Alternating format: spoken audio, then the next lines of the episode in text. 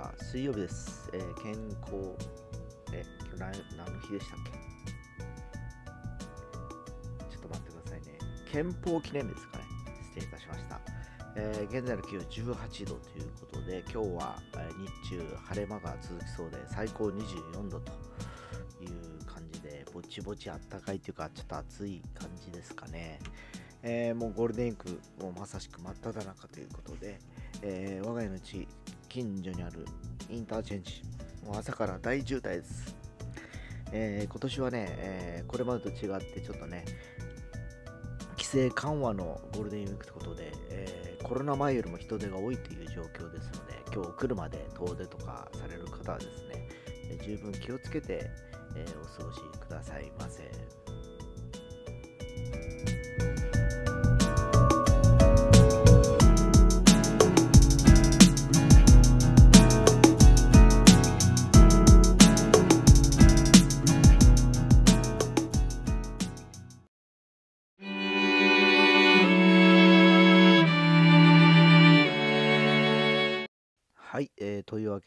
世間はね、ゴールデンウィークということではございますが、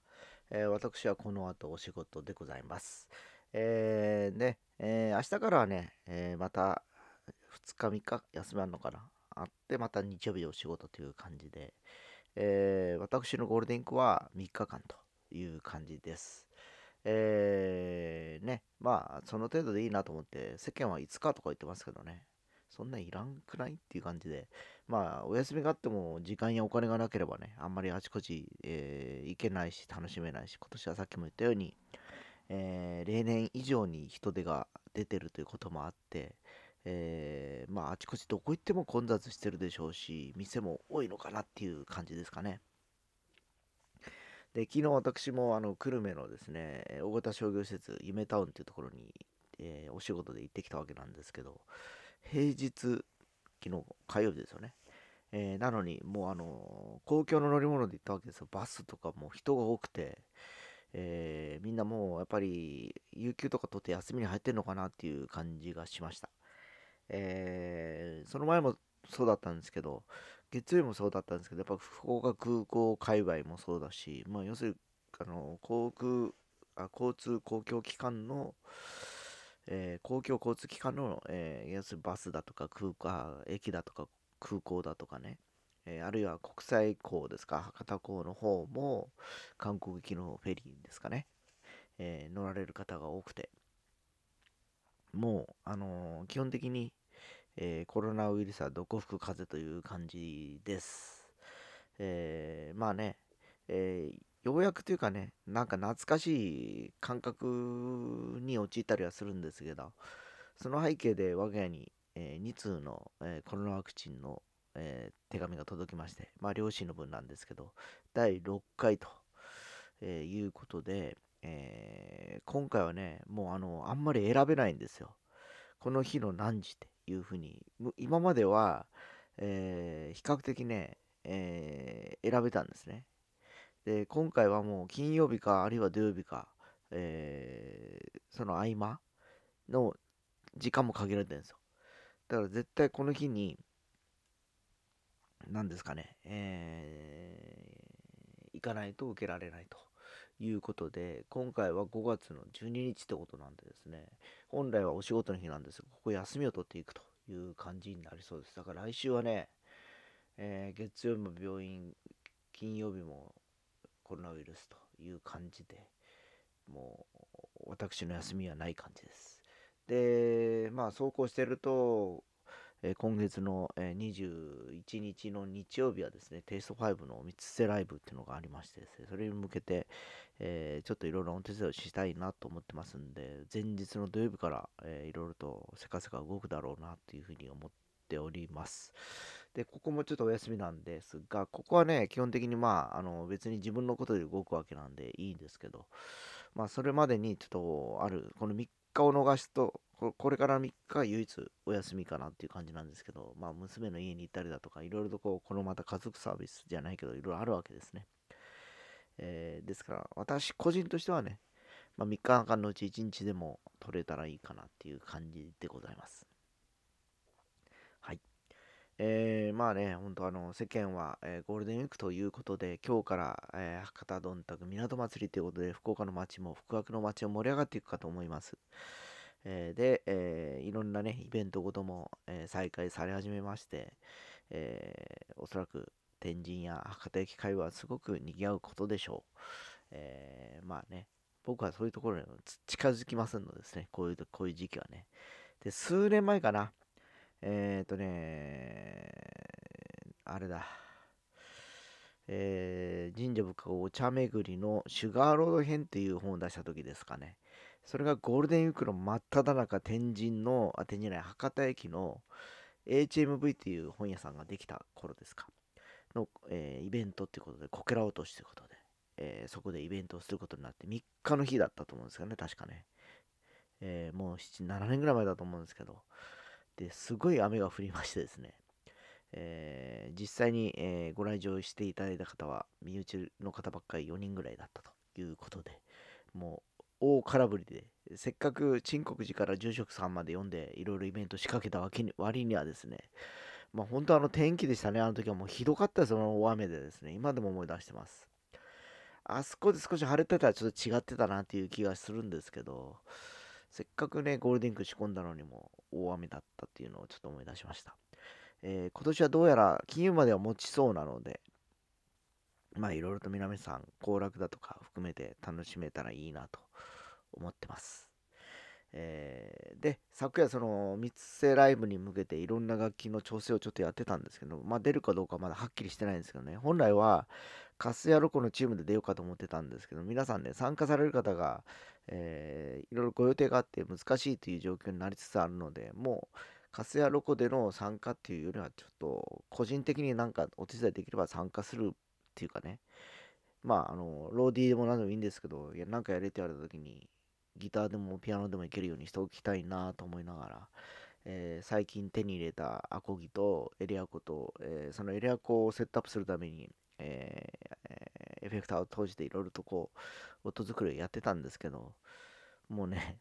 途中でやっぱりエレアコで音を作ってたんですけど、なんかもう、まあ飽きるというか嫌になって、やっぱアコギに戻るんですね。やっぱつくづく思います。やっぱね、あの生の楽器はやっぱりこう生の音じゃ良くないとダメだなと思ってですね。もうあくまでもその音を大きく出すためのエレアコだなっていう風に昨日割り切った感じでしたから。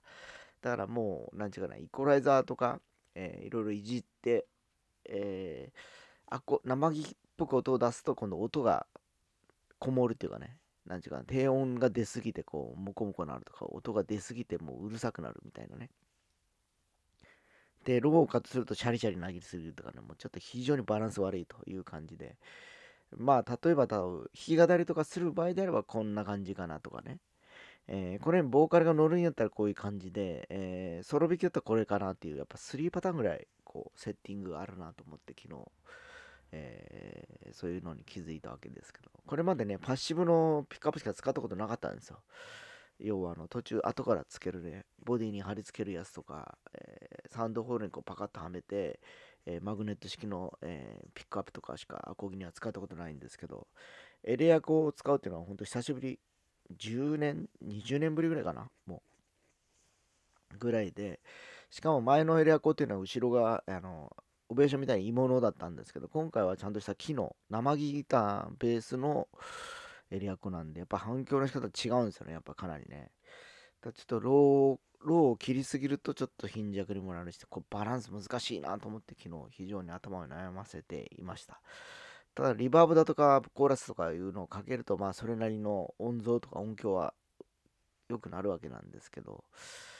まあねあんまり凝りせず凝らずに軽くコーラスリバーブぐらいでいいかなっていう感じをしました。えー、シミュレーションのね、こういろいろ HD、D28 とか J45 とかのシミュレーションの音でもいいんでしょうけど、なんか残響が残りすぎるというか、えー、リバーブが深すぎるとかいう感じがするので、もう普通にアナログのなんかこう自分でこう昔あったようなフットスイッチじゃないけどフットエフェクトじゃないですけどリバーブはまあ本当あの普通に PA 弱もうこのなんていうかんですかなマルチエフェクター使わずにそのまま PA インでもいいかなっていう気がしておりますまあ、そんなこんなんで、えー、まあ、ちょっと今月は目白押しで忙しくなっていきます。えー、ちょっと今日もね、この後お仕事行って、多分今日帰ってきてからいろいろとまた本格的ないろんな準備をしようかなと思ってますので、えまた、えー、詳細がだんだん分かってきましたらまたご案内しようかなと思います。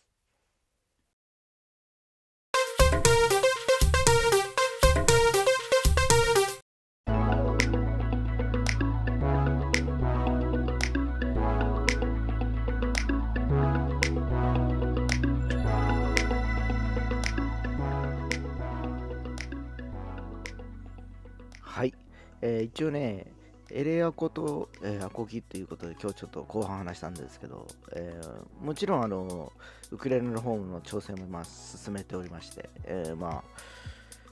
これ日本持っていく必要があるのかなと思ったりしてる次第です。